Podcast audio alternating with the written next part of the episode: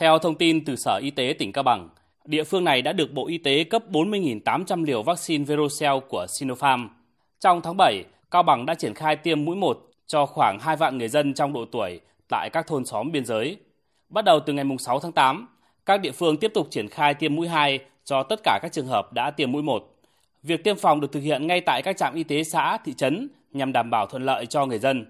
Ông Nông Đình Duy, bí thư chi bộ bản dốc, xã Đàm Thủy, huyện Trùng Khánh, tỉnh Cao Bằng nói. Bà con thấy là tin tưởng về cái à, thuốc được tiêm, về cái tiêm để đảm bảo sức khỏe cho bản thân mình tiếp ra. Một cái khu dân gian thân cảnh hiện nay có khác nữa là sợ là khách xuôi lên thì cũng sợ là lấy cái giờ tiêm là bà con là yên tâm. Cái thứ hai là muốn giao lưu hàng hóa để buôn bán với Trung Quốc cũng phải đi tiêm để tiếp tục giao lưu hàng hóa buôn bán bình thường. Từ tháng 4 năm 2021 đến nay, Cao Bằng đã được cấp và triển khai tiêm hơn 48.000 liều vaccine các loại như Moderna, AstraZeneca, Comirnaty Pfizer cho các đối tượng ưu tiên theo quy định. Địa phương này đang tiếp tục mở rộng đối tượng tiêm là người dân sinh sống gần những khu vực có nguy cơ cao như chợ, bệnh viện xung quanh khu vực cách ly.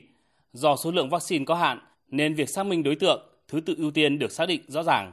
Ông Đào Nguyên Phong, Chủ tịch Ủy ban Nhân dân huyện Nguyên Bình cho biết, huyện Nguyên Bình được phân bổ khoảng 1.200 liều vaccine.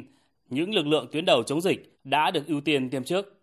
Ờ, đối tượng tiêm là các đồng chí trong ban ờ, chỉ đạo cấp huyện, cấp xã, rồi tổ covid ờ, cộng đồng, công an, quân sự, người dân cư trú tại khu vực trung tâm cách ly, rồi các cái trạm phòng chống dịch của huyện và của tỉnh.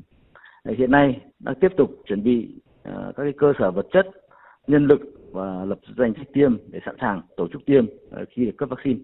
Dự kiến đến trước ngày 20 tháng 8, Cao Bằng sẽ tiêm xong toàn bộ các loại vaccine đã được cấp. Cho đến thời điểm này, công tác tiêm phòng được thực hiện đảm bảo an toàn, đúng quy trình. Chỉ có một vài trường hợp xuất hiện sốc phản vệ mức độ 1, mức độ 2 nhưng đã được xử lý kịp thời, tạo nên sự yên tâm, tin tưởng của người dân.